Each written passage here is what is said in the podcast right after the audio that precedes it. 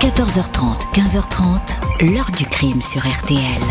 Jean-Alphonse Richard. 20 ans de fausses pistes, d'auditions de suspects par centaines, de tests ADN restés sans résultat, jusqu'à ce qu'un laboratoire parvienne à mettre un nom sur celui qui a étranglé Saïda et aussi une autre fillette, Sarah, 5 ans plus tôt. Cet homme, c'est Georges Pouille, 41 ans aujourd'hui. Bonjour, il n'avait que 15 ans quand il a commis son premier meurtre. Il en a fallu 22 pour que la justice rattrape cet homme, le dénommé Georges Pouille. Dans le sillage de ce meurtrier silencieux, on va retrouver les corps de deux petites filles, Sarah, 6 ans, puis Saïda, 10 ans. Pouille ne leur a laissé aucune chance, puis a fini par les abandonner dans un coin comme on abandonne un objet. Il va falloir beaucoup d'efforts aux gendarmes et aux experts pour identifier cet individu handicapé par une maladie musculaire totalement inoffensif, d'après ceux qui le connaissent. C'est pourtant un visage bien plus inquiétant que les enquêteurs vont mettre au jour. Les psychiatres diront de cet homme que s'il n'avait pas été arrêté, il aurait sans doute un jour ou l'autre récidivé. Pourquoi tuer ces fillettes qui ont eu pour seul malheur de croiser sa route? Pourquoi un tel silence à la place des explications et des regrets? Question posée aujourd'hui à nos invités. Jean-Alphonse Richard sur RTL. L'heure du crime.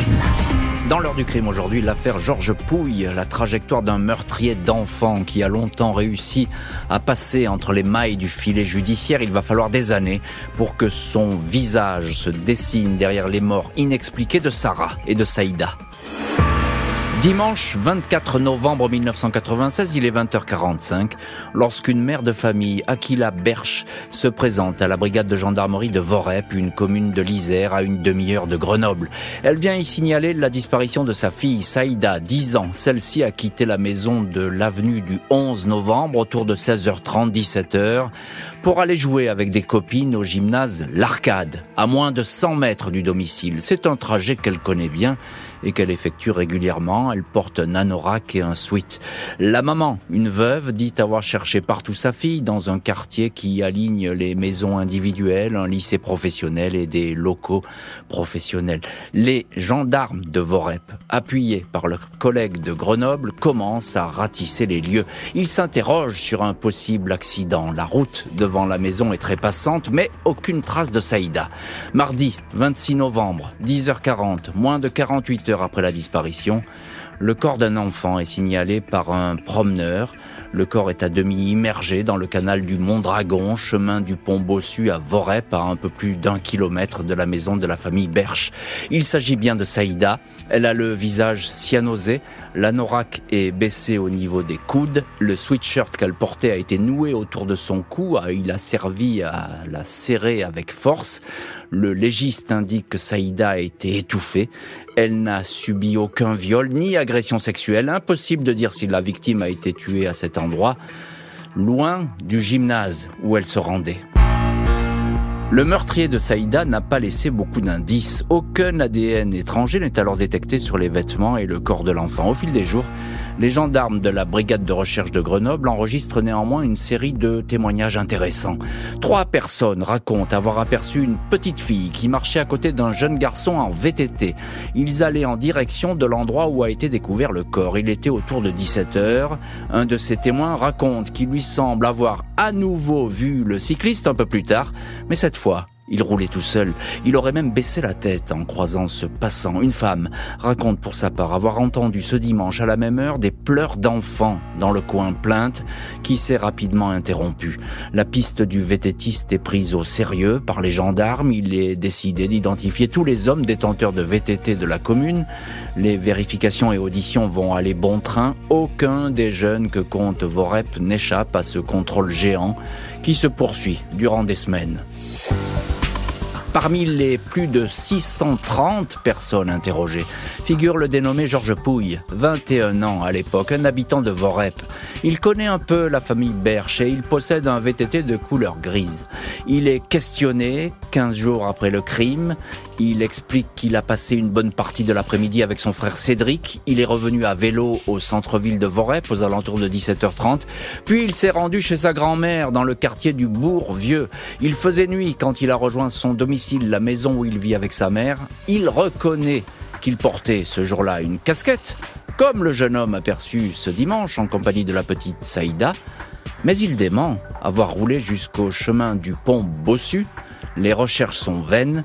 28 septembre 1999, trois ans après la mort de la petite fille, le juge prononce un non-lieu et c'est la fin donc de cette enquête, fin provisoire, car on va le voir, les gendarmes vont revenir sur ce Georges Pouille dont le profil, à ce moment-là, il faut bien le dire, ne retient pas l'attention. Il glisse entre les gouttes, Georges Pouille, il va falloir attendre bien des années pour qu'on lui mette la main dessus. On va raconter, dans la suite de l'heure du crime, comment on a pu l'attraper et surtout quel secret il cache, pourquoi il s'en serait pris euh, à, des enfants. Euh, bonjour Serge Puyot. Bonjour Jean-Alphonse. Merci beaucoup euh, d'être aujourd'hui avec nous dans l'heure du crime. Vous êtes le correspondant RTL à Grenoble. On connaît bien évidemment bien votre voix sur cette antenne et vous connaissez parfaitement cette affaire que vous avez d'ailleurs largement suivie pour RTL. Donc on est là à, l'automne 1996. On est à Vorep, cette petite ville proche de Grenoble. On a l'impression que euh, dans cette affaire, le ravisseur, puisqu'à l'époque on parle d'un ravisseur euh, criminel, certes, mais d'un ravisseur, il a pris tous les risques parce que l'endroit est très urbanisé. Oui, oui, il y, a, beaucoup d'habitations, il y a une cité HLM, la cité de, de Bourvieux, et donc effectivement c'est un endroit euh, où on peut être repéré, il y, a, beaucoup de monde qui circule, et on se dit que peut-être euh, que effectivement l'auteur de ces faits habite tout proche, euh, qu'il connaît bien le secteur, à moins effectivement qu'il vienne de, la région de Grenoble hmm. et, qu'il soit de passage, mais c'est vrai qu'on se dit quand même qu'il a pris beaucoup de risques parce qu'il aurait pu être repéré par des habitants dans, dans ce secteur très urbanisé. Oui, d'ailleurs, Serge, il faut le souligner, il y a des témoignages évidemment qui ont vu cette silhouette. On n'arrive pas à l'identifier pour le moment, mais effectivement, il y a ce fameux cycliste avec cette petite fille. Euh, alors, encore une question, euh, Serge Puyot. Cette scène de crime, elle est un peu étrange quand même, parce qu'on a l'impression que c'est un coup de colère, un coup de folie qui a animé le meurtrier. Et j'ai presque même envie de dire que ça ressemble presque à quelque chose d'intrafamilial, parce que souvent comme ça, une enfant qui est tuée comme ça de manière aussi brutale et qui n'a pas été violée, euh, euh, ça laisse beaucoup de questions en suspens. Oui, il y a beaucoup de questions. Effectivement, le, corps de la, la, petite fille a été retrouvé dans la plaine de Vorep, hein, dans ce canal, mhm. euh, a, a, priori immergé effectivement en partie. Et donc, on, on se dit, mais qu'est-ce qu'allait faire la petite fille dans cet endroit-là? Elle a dû être emmenée sans doute par ce, euh, son agresseur. Et on se dit, euh, pourquoi elle s'est retrouvée là et, et quel est effectivement le, mobile de, ce crime parce qu'il n'y a pas d'agression sexuelle. Euh, donc il y, a beaucoup de, questions et les, enquêteurs sont très perplexes. Alors des enquêteurs perplexes, ce sont les gendarmes qui tiennent euh, évidemment cette affaire. Bonjour général François Daoust.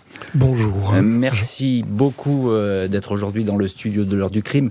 Vous êtes l'ancien patron de l'IRCGN, c'est l'Institut de recherche criminelle de la gendarmerie nationale, et, vous avez eu à connaître évidemment cette affaire. Vous la connaissez bien. Alors, on, la connaît par différents aspects. L'aspect criminalistique euh, pour une partie des scellés qui ont été étudiés, et aussi par le fait que, après, dans mes fonctions au pôle judiciaire euh, de la gendarmerie nationale, il y a le service central de renseignement mmh. criminel de, de, la gendarmerie qui, justement, travaille sur le recueil d'un ensemble d'éléments qui doivent être croisés pour avancer. Alors, ensemble d'éléments, il y en a un qui est incontournable, c'est évidemment l'ADN. On va parler, on va en parler parce qu'il va mmh. tenir une place importante, évidemment, dans cette affaire et c'est de plus en plus le cas dans les affaires criminelles. Euh, à ce stade, euh, Général Daoust, il n'y a pas de trace ADN. Pourquoi c'est si compliqué de détecter de l'ADN sur le corps de, cet enfant, et y compris sur ses habits, puisqu'on sait que le pull a servi à l'étrangler mhm. Alors c'est compliqué parce que vous avez le regard de quelqu'un de 2023 et il faut se replonger en 1996, où les techniques ADN, certes, sur les principes, ce sont quasiment les mêmes qu'actuellement, mais pour qu'une trace, à l'époque, arrive à sortir, il fallait qu'il y ait des dépôts d'ADN très importants, et non pas seulement quelques cellules. Et nous sommes dans ce cas.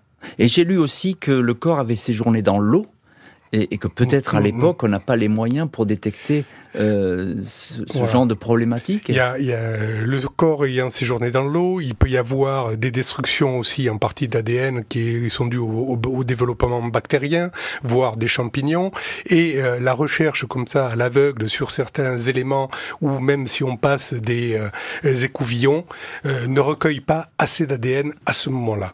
Ça veut dire quoi? Ça veut dire que s'il n'y a pas d'empreinte a priori, on trouve pas vraiment rien qui, qui puisse parler. Ça veut dire que le meurtrier, il a pris des précautions Il avait peut-être des gants Alors, on peut toujours imaginer que le meurtrier avait des gants, ou euh, il a la chance euh, que justement une partie des éléments matériels eh bien, ne soit pas récupérable. Hum. Euh, Serge Pueyo, qui, qui en quelques mots, hein, vraiment en quelques mots, parce qu'on va tourner autour de lui évidemment, qui est Georges Pouille 21 ans au moment des faits, il s'est jamais fait remarquer, d'après ce qu'on sait? Pas fait remarquer, mais effectivement, il a une enfance particulière. Euh, on va apprendre qu'il est né d'un viol, c'est ce que sa mère va révéler plus tard, mm. euh, qu'elle a cherché à avorter et que finalement ça n'a pas marché et que le, petit euh, mm. Georges donc est, arrivé. il a une enfance difficile, hein. il était maltraité par, par, par, sa mère, par le compagnon de cette dernière, mm-hmm. et puis à, 13 ans il est tombé dans la drogue, il a, il a fumé du cannabis, et il a avoué avoir touché aussi à la, à la cocaïne. Un jour il a même dit, lorsqu'il était petit, je suis le fils du diable ce qui est quand même assez particulier. Et donc euh, voilà, il a une enfance très très perturbée. C'est quelqu'un qui effectivement a, beaucoup souffert dans son enfance et qui a aussi un léger retard mental. Voilà, une enfance et une adolescence en zigzag, on va le dire comme ça. Bonjour maître Denis Dreyfus. Bonjour Monsieur Richard. Merci beaucoup vous aussi d'être au téléphone aujourd'hui de, l'heure du crime. Vous êtes l'un des avocats de Georges Pouille et c'est vous qui l'avez assisté beaucoup pendant toute cette affaire. Euh, alors là, Georges Pouille, évidemment, il n'est pas suspect. On le laisse repartir après cette première audition. Pourquoi est-ce qu'on le laisse repartir? Parce qu'il n'y a pas d'éléments contre lui, c'est ça? Alors très curieusement, parce que quand j'ai été saisi de sa défense et qu'on a repris le dossier, on s'est aperçu qu'il avait un alibi Mhm. qu'il était allé en fin d'après-midi, en fait après le meurtre de Seïda Berch, euh, chez sa grand-mère. Et quand on relisait le dossier, euh, on pouvait s'apercevoir aisément qu'on n'avait pas été euh, très très perspicace sur la vérification de cet alibi et qu'on aurait sans doute pu gagner du temps et notamment pour la manifestation de la vérité pour pour cette famille. Mhm puisque il avait été vu à vélo et que on n'était pas allé l'interroger de manière très très euh, précise, me semble-t-il. 2008, la création de la cellule mineur 38 et évidemment l'ADN va pointer un seul suspect possible. Du crime, présenté par Jean-Alphonse Richard sur RTL. 21 avril 2006, le procureur de Grenoble décide de relancer l'enquête sur le meurtre de la petite Saïda Berch. Depuis huit ans, les gendarmes de la section de recherche de Grenoble ainsi que leurs collègues du département analyse criminelle à Rony-sous-Bois travaille sur le rapprochement de divers dossiers non résolus concernant des mineurs, dont neuf sont concentrés dans la région de l'Isère. Les enquêteurs ont fini par rapprocher le meurtre de Saïda de celui de la petite Sarah Siad, 6 ans, perpétré cinq ans plus tôt dans la même localité de Vorep. Le mode opératoire, un enlèvement, une victime étranglée à Paris quasi identique. Le mardi 16 avril 1991, Sarah disparaît de l'aire de jeu de Bourvieux où elle vit. Elle est retrouvée le lendemain dans un bois à 300 mètres de son domicile. La fillette n'a pas été violée.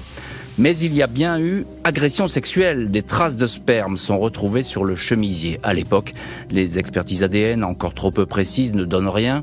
Deux nouveaux laboratoires sont sollicités pour reprendre les analyses dans les dossiers Sarah Siad et Saïda Berch. Dans ce dernier dossier, dans lequel aucun ADN n'avait été détecté, une trace génétique partielle finit par apparaître sur une manche du sweatshirt qui a servi à étrangler la victime. Mars 2013, la juge de Grenoble, Catherine Léger, en charge des dossiers SIAD et Berche, ordonne de travailler sur d'éventuelles correspondances sur ces traces ADN. Les recherches sont longues, minutieuses, mais le fichier des empreintes génétiques, le FNAEG, livre un nom, celui d'un habitant de Vorep, Georges Pouille, né le 16 mai 75 à La Tronche, autre localité de l'Isère. Son ADN est inscrit au FNAEG à la suite d'une infraction routière commise en 2005, quelques années après les meurtres. Il avait été arrêté pour conduite sous l'emprise de stupéfiants et défaut d'assurance. Mardi 23 juillet 2013, Georges Pouille, 37 ans, vivant en couple, père d'un enfant de 3 ans et demi, est interpellé à Vorep. Il est placé en garde à vue. Interrogé sur le deuxième meurtre, celui de Saïda, Il reconnaît les faits. Il indique avoir croisé la fillette à vélo. Il lui a prêté son VTT. Puis la fillette, dit-il, l'a suivi. Elle a insisté pour remonter sur le VTT. Il en a eu marre. Il l'a frappé à la nuque. Un coup de poing. Elle est tombée. Elle respirait toujours. Il l'a étouffée avec le sweatshirt. Il l'a laissé dans un fossé. Il ne comprend pas pourquoi on l'a retrouvée dans le canal. Il parle d'un accident. Il va changer plusieurs fois de version jusqu'à dire que Saïda était vivante et debout lorsqu'il l'a laissée sur le bord de la route. Georges Pouille est également placé en garde à vue pour le meurtre en 91 de Sarah Siad, 6 ans.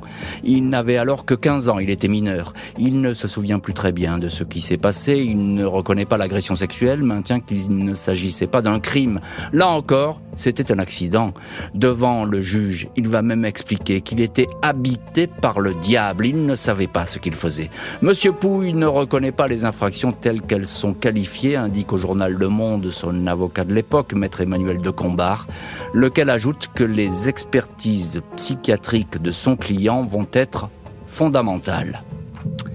Et on va voir bien sûr dans la suite de l'heure du crime ce que vont donner ces expertises autour de cet homme qui est parvenu à ne pas être soupçonné depuis euh, de très nombreuses années avant que le travail de rapprochement des enquêteurs, mais aussi les expertises ADN finissent par le confondre. Général François Daoust, vous êtes l'un de nos invités aujourd'hui dans l'heure du crime, ancien patron de l'IRCGN, directeur de la CY Forensic School à Cergy Paris Université et du centre de recherche de la gendarmerie. Si je cite tous ces titres, c'est parce que vous êtes évidemment un expert en matière criminelle. Euh, le déclic dans cette affaire Georges Pouille, c'est lorsqu'on rapproche les affaires la création de cette cellule, qui a été d'ailleurs, il faut le reconnaître, sous l'impulsion d'une des sœurs des petites victimes que vous avez citées dans cette région, euh, qui va conduire la gendarmerie au niveau national et avec la section recherche de Grenoble à créer la cellule mineur, euh, mineur 38. Et regardez qu'est-ce qu'on fait dans ce genre de cellule. On essaye de voir comment on peut rapprocher les affaires. Et le premier rapprochement que l'on fait, c'est le modus operandi. Ouais, c'est ça. Et là, il y a deux affaires qui sortent. même, même si dans une affaire il y a une connotation sexuelle, il faut pas, il faut pas le nier, évidemment, elle existe. Dans l'autre, pas du tout. Alors, euh, il y a une connotation sexuelle dans la première et qui ne ressort pas dans la seconde, mais euh, comme vous l'avez dit, ce sont des traces de sperme hmm. et ce n'est pas un viol. Il est peut-être que dans la seconde affaire, les traces de sperme, eh bien, où, elles ont été protégées, ou euh, elles ont disparu.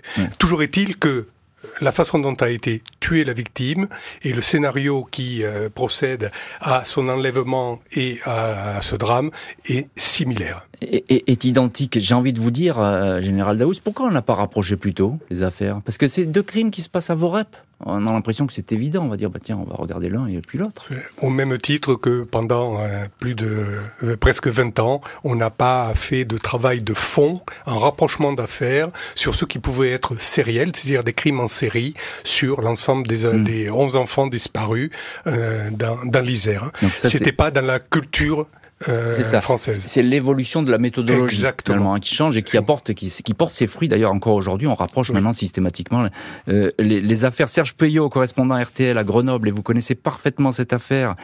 Euh, Lorsqu'il est interpellé, Georges Pouille, ses proches, ils tombent des nues parce que effectivement cet homme, on dit bah il est inoffensif. En plus, il est malade. C'est ça, exactement, et notamment sa, sa, compagne du moment, avec qui il a eu un enfant, euh, que j'ai rencontré d'ailleurs mhm. euh, très rapidement après son arrestation. Eh bien, elle, tombe des nues, comme vous dites. Elle ne comprend pas que pourquoi et comment cet homme avec qui elle a pu vivre, a pu, elle a pu avoir un enfant, eh bien, est aujourd'hui accusé de, de deux meurtres, deux meurtres de petite fille.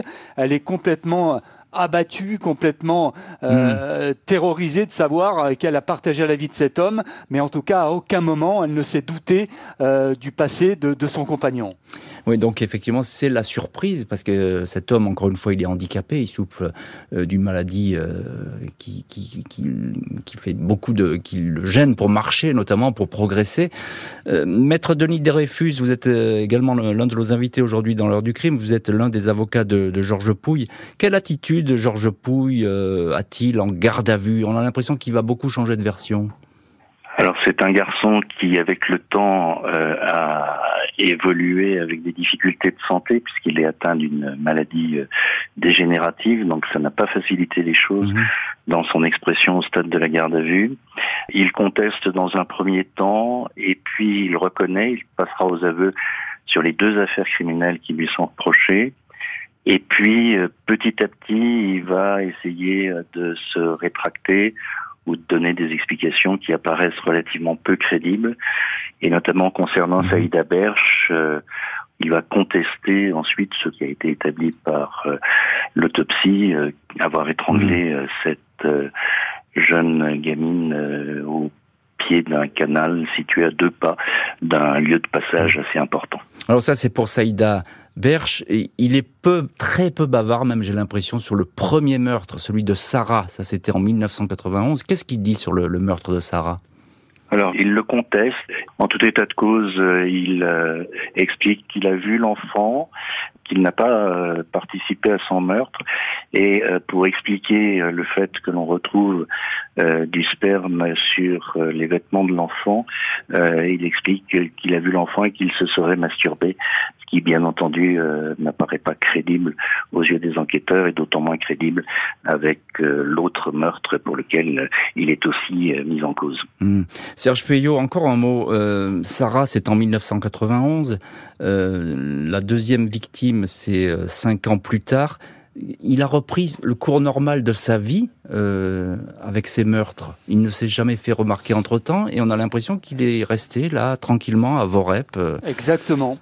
Exactement, il est resté à Vorep. Il a d'ailleurs côtoyé les, familles de ces euh, deux petites victimes. Il a continué à vivre comme si de rien n'était. Euh, et euh, un détail assez glaçant, lorsqu'il a eu un, enfant donc avec sa compagne, mhm. eh bien, il a fait garder cet enfant par la maman de la petite Sarah Siad. voilà, il a confié son enfant à, la garde d'une de, d'une maman d'une de ses petites victimes, ce qui est quand même assez particulier. Bah, c'est glaçant et, effrayant ce que vous nous racontez, évidemment, euh, euh, Serge Puyot. On mesure là un petit peu, un peu mieux l'épaisseur du, personnage. Un suspect numéro un qui dit ne pas avoir tué volontairement, il ne va pas échapper à deux procès d'assises.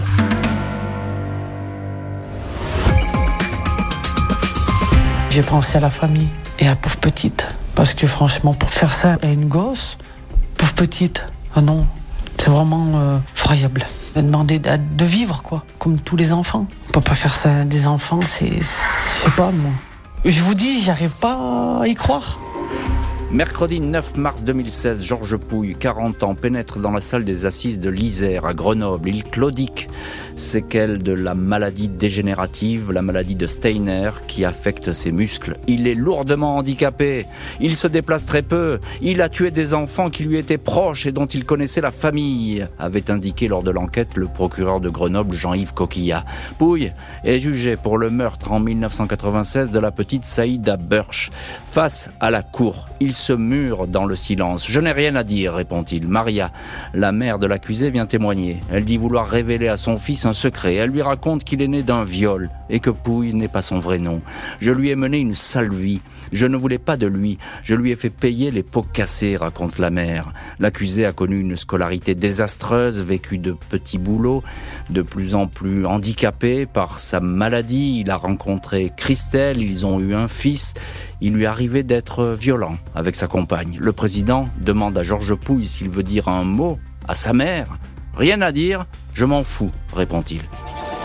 Georges Pouille finit toutefois par raconter sa rencontre fatale avec la petite Saïda. Je ne sais pas ce qui m'a pris. Je lui ai mis un coup sur la tête, un petit coup. Je lui ai remis son pull autour du cou. J'ai fait un nœud avec les manches. Elle était consciente. Je suis reparti. L'avocate générale réclame 30 ans de réclusion.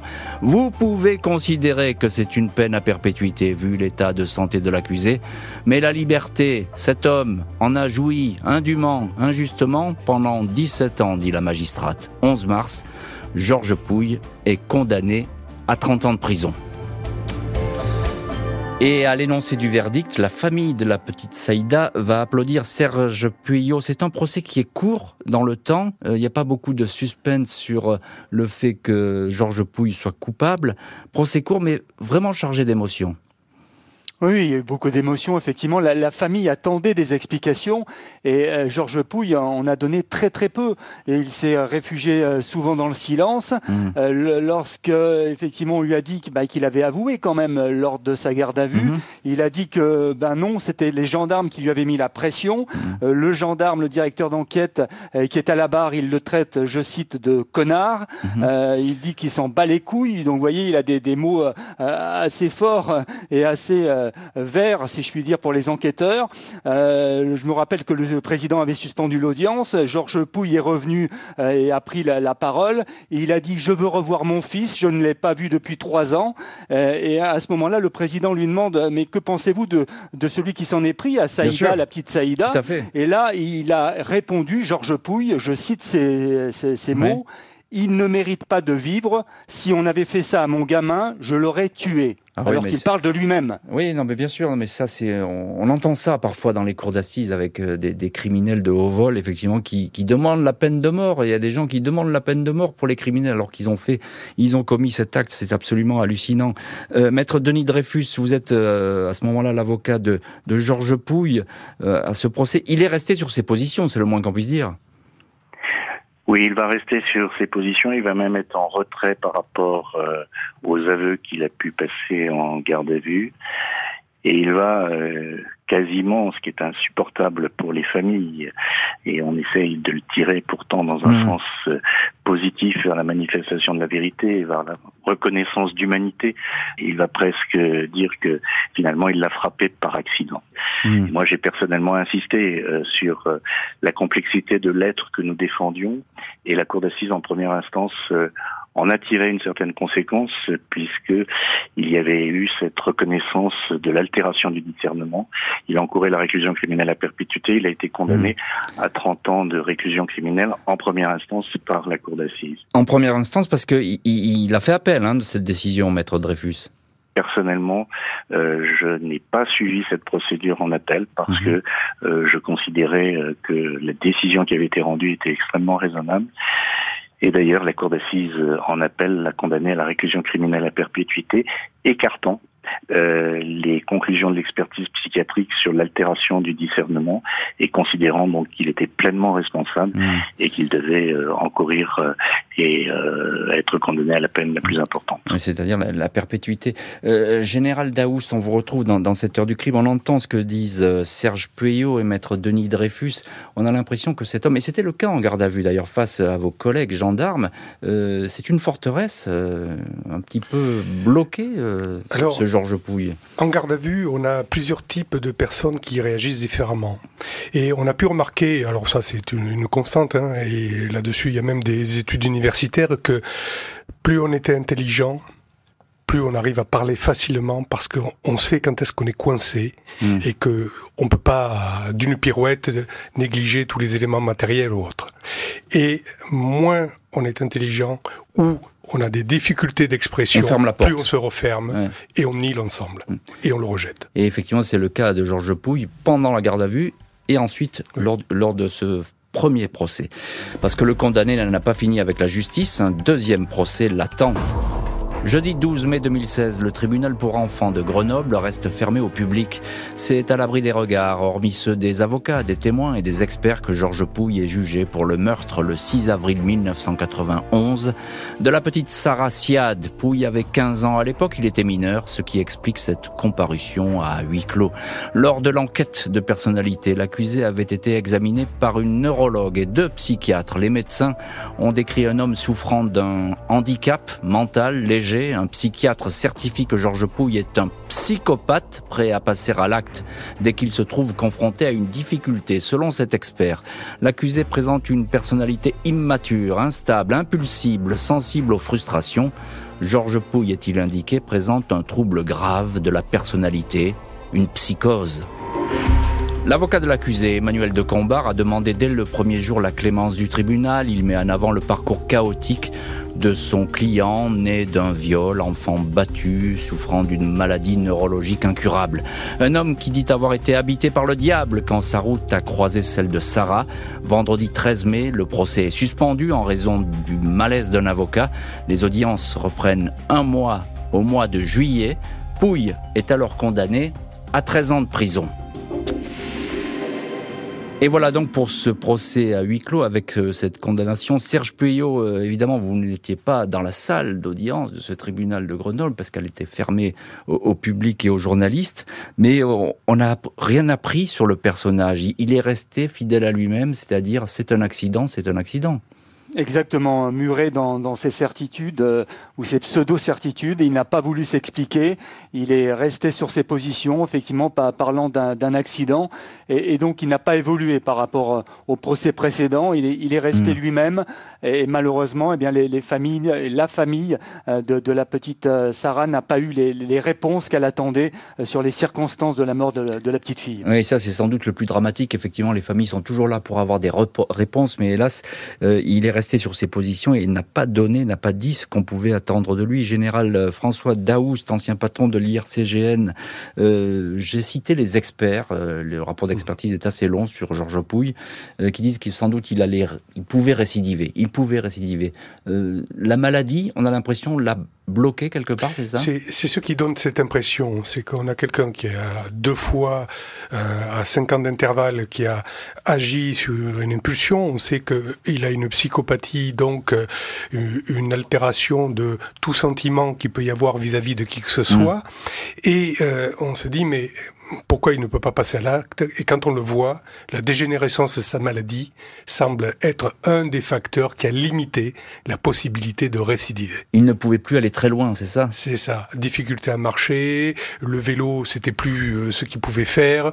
Donc, euh, entraîner quelqu'un et exercer une, une violence physique jusqu'à le tuer, jusqu'à tuer, même si c'est un enfant, Mm, mm. ça pouvait être très compliqué. Encore un petit mot quand même, il y a cette histoire d'ADN avec le FNAEG, le fameux fichier des empreintes génétiques. Euh, sans ce fichier qui a été créé tardivement, on va dire comme ça, on ne l'aurait pas retrouvé. Alors, ça a été euh, justement ce qui a manqué au début. On a, euh, on a une trace, mais difficile. Elle a mis du temps à être sortie et comprise et pouvoir être interprétée. Et derrière, on n'a rien pour l'adosser. Le fichier est créé en 2003. Et euh, je vous ferai, je rappellerai que c'est parce qu'il avait fait une infraction euh, routière. Euh, routière en conduite sous l'emprise de stupéfiants qu'il a été mis dans le fichier. Eh Et c'est à ce moment-là qu'en reprenant les analyses, on peut le confondre. Hum. Maître Denis Dreyfus, alors vous, vous n'étiez pas l'avocat de Georges Pouille à ce dernier procès, ce deuxième procès, pardon, mais vous l'avez suivi évidemment. Ben, vous, vous connaissez ce qui, ce qui a été dit et ce qui s'est passé. On peut dire que votre client, il est resté, ce que disait Serge Puyot, il est resté enfermé dans son silence avec cette maladie qui le ronge? Absolument. Il a vécu dans son village, et vous imaginez euh, tout de même la force de caractère qui a dû être la sienne, mhm.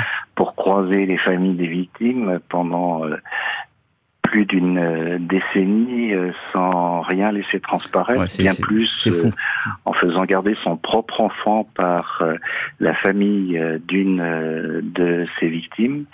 Effectivement, une sorte de dédoublement de, de personnalité où il apparaissait dans le village comme quelqu'un sans doute d'un peu fragile, d'un mhm. peu déboussolé, d'un peu marginal.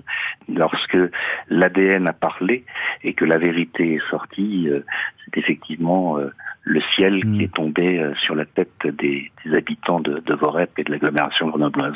Maître Dreyfus, est-ce qu'il vous a expliqué un jour pourquoi il est passé à l'acte? Est-ce qu'il vous l'a dit? Non, et euh, c'est un de mes souvenirs professionnels les plus difficiles dans le sens où l'avocat il essaye de cheminer avec son client sur la vérité à partir du moment où les faits étaient avérés par euh, les éléments scientifiques et, et par l'ADN, et euh, que l'on voulait essayer de comprendre le pourquoi de, de son passage à l'acte. Et euh, j'avoue que je suis resté sur ma faim tout au cours de l'information judiciaire et puis de, de l'audience. Et je pense que Georges Pouille est parti avec les condamnations qui ont été prononcées avec, avec sa part de mystère. Doublement l'homme prend le chemin de la prison après avoir indiqué qu'on se trompait sur son compte.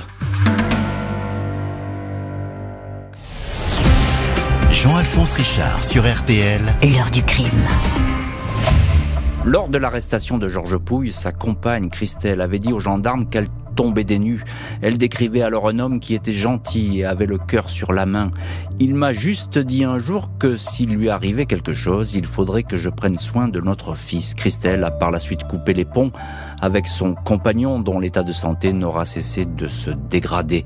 Mon client est déjà condamné sur le plan médical. La dégénérescence s'accélère. Peut-être qu'un jour, il fera un arrêt cardiaque et on n'entendra plus jamais parler de lui, indiqué à l'issue du deuxième procès son avocat, maître de Combar. Les victimes de l'affaire ne sont pourtant pas Georges Pouille, mais bel et bien Sarah Siad et Saïda. L'avocat de la famille de Sarah, maître Léon Leff Forster, indique aucune peine ne peut ramener la victime. C'est un chapitre de 25 ans de souffrance qui se tourne. Et effectivement, les, les, petites Sarah et Saïda, on y pense dans cette heure du crime, car il faut bien le répéter, ce sont elles les victimes. Il n'y a pas d'autres victimes dans cette affaire que ces deux petites filles qui ont été euh, martyrisées par Georges Pouille. Serge Puyot, euh, vous êtes notre correspondant RTL à Grenoble, vous avez suivi toute cette affaire. C'est une affaire qui a fait beaucoup, beaucoup de bruit dans l'Isère, dans cette région de, de Vorep. Euh, les familles, elles n'ont jamais finalement eu euh, la vérité, elles attendaient qu'on leur explique ce qui s'était passé, mais elles n'ont pas eu un mot de compassion de la part de Georges Pouille. Aucun mot de compassion. Il, est resté effectivement très froid face à, à ces familles de, de, victimes, ces familles qui ont souffert. Hein. Je me souviens de, du frère euh, de Saïda Berche, euh, qui est venu à la, à la, barre expliquer que toute la famille avait été soupçonnée à un moment par, par les enquêteurs. Les, les, trois frères avaient été soupçonnés. Mmh. Il a semé le chaos au sein de notre famille, a martelé à la barre euh, ce frère. Euh, et puis l'avocate de, la mère de, de, Saïda, je me souviens, a expliqué que mmh. eh bien cette maman n'avait plus de vie, qu'elle attendait euh, encore le retour de sa fille alors qu'elle était morte effectivement et qu'elle pleurait en silence encore euh, bien après euh, la, la, mort et de sa fille et l'arrestation mmh. de Georges Pouille. Donc véritablement deux familles détruites qui ah n'ont oui. eu aucune réponse à leurs questions. Mais c'est terrifiant ce que vous racontez, Serge Pueyo. Euh, Maître Denis Dreyfus, vous avez été l'un des avocats de, de Georges Pouille. Qu'est-ce qui devient aujourd'hui? Alors à l'heure actuelle, euh, il est toujours bien sûr euh, détenu, il le sera longtemps. Euh, je pense que compte tenu de son état de santé, il risque de terminer ses jours en, en détention. Mmh. Il est assez recroquevillé sur lui-même et mutique. Pour autant, il a accepté sa détention. Je pense voilà qu'il qu'il purge sa peine et que finalement eh bien la justice l'a rattrapé puisqu'il a vécu euh, avec ses crimes de nombreuses années en liberté et qu'il était bien légitime euh, que la justice mmh. euh, le prive avec du retard, mais de sa propre liberté. Oui, effectivement, c'est ce que vous dites est, est, très juste. Maître Dreyfus, le privé de sa liberté, et c'est le cas aujourd'hui. Euh, Général François Daoust, ancien patron de l'IRCGN, et puis vous êtes aujourd'hui le patron du centre de recherche de la gendarmerie. Euh, juste un petit mot sur le profil de cet homme. C'est compliqué. Euh, j'allais dire entre guillemets ses clients à interroger et, presque à faire avouer parce que finalement il n'a rien dit au final. Oui, c'est très, c'est très compliqué. Et c'est en ce sens que la gendarmerie a, a créé, euh, il y a quelques années en arrière déjà, euh, un département des sciences du comportement. Oui. Justement pour aider les enquêteurs à pouvoir interroger des personnes qui sont plutôt, comme le disait euh, l'avocat, euh, avec un certain mutisme, mmh. qui s'enferment dans une tour d'ivoire. Et il faut arriver à tirer ce fil pour que, eh bien, ils arrivent à donner au moins leur vérité. Pas toujours celle que l'on attend, mais et, et, on est mieux, on est mieux formé à ça, c'est ce que vous nous dites, oui, hein, François Daoust. Hein, on, a, on a beaucoup progressé. Oui, oui, Effectivement, la criminologie et la criminalistique a fait des, des progrès mm. euh, hallucinants ces dernières années. Euh, Maître Denis Dreyfus, je vais terminer cette, cette euh, émission avec vous. Je rappelle que vous avez été euh, l'avocat de Georges Pouille. Le mécanisme Pouille dont on vient de parler, est-ce que finalement on a, on a réussi à le décrypter? Est-ce qu'on sait ce que, ce que pense cet homme, comment il fonctionne, ou bien ça reste un mystère? On peut dire qu'il euh, partira avec euh, son mystère. Fort heureusement, l'ADN a parlé et a permis de faire en sorte euh, qu'il y ait un nom et un visage pour les victimes face à ce qu'elles ont subi, mais ce nom et ce visage de Georges Pouille demeure un mystère et pour moi qu'il ait assisté Je ne vous cache pas euh, mm. que c'est un énorme point d'interrogation et une vraie frustration parce que au-delà de l'horreur des crimes, euh, ce que l'on souhaite découvrir, c'est le pourquoi, mm. le comment. Et euh, sur ces éléments-là, on reste avec énormément de questions. Merci beaucoup, maître Denis Dreyfus, euh, général François Daoust et Serge Pueyo d'avoir été aujourd'hui les invités de l'heure du crime. Merci à l'équipe de l'émission, Justine Vignot, Marie Bossard à la préparation, Nicolas Godet à la réalisation. Jean-Alphonse Richard sur RTL. L'heure du crime.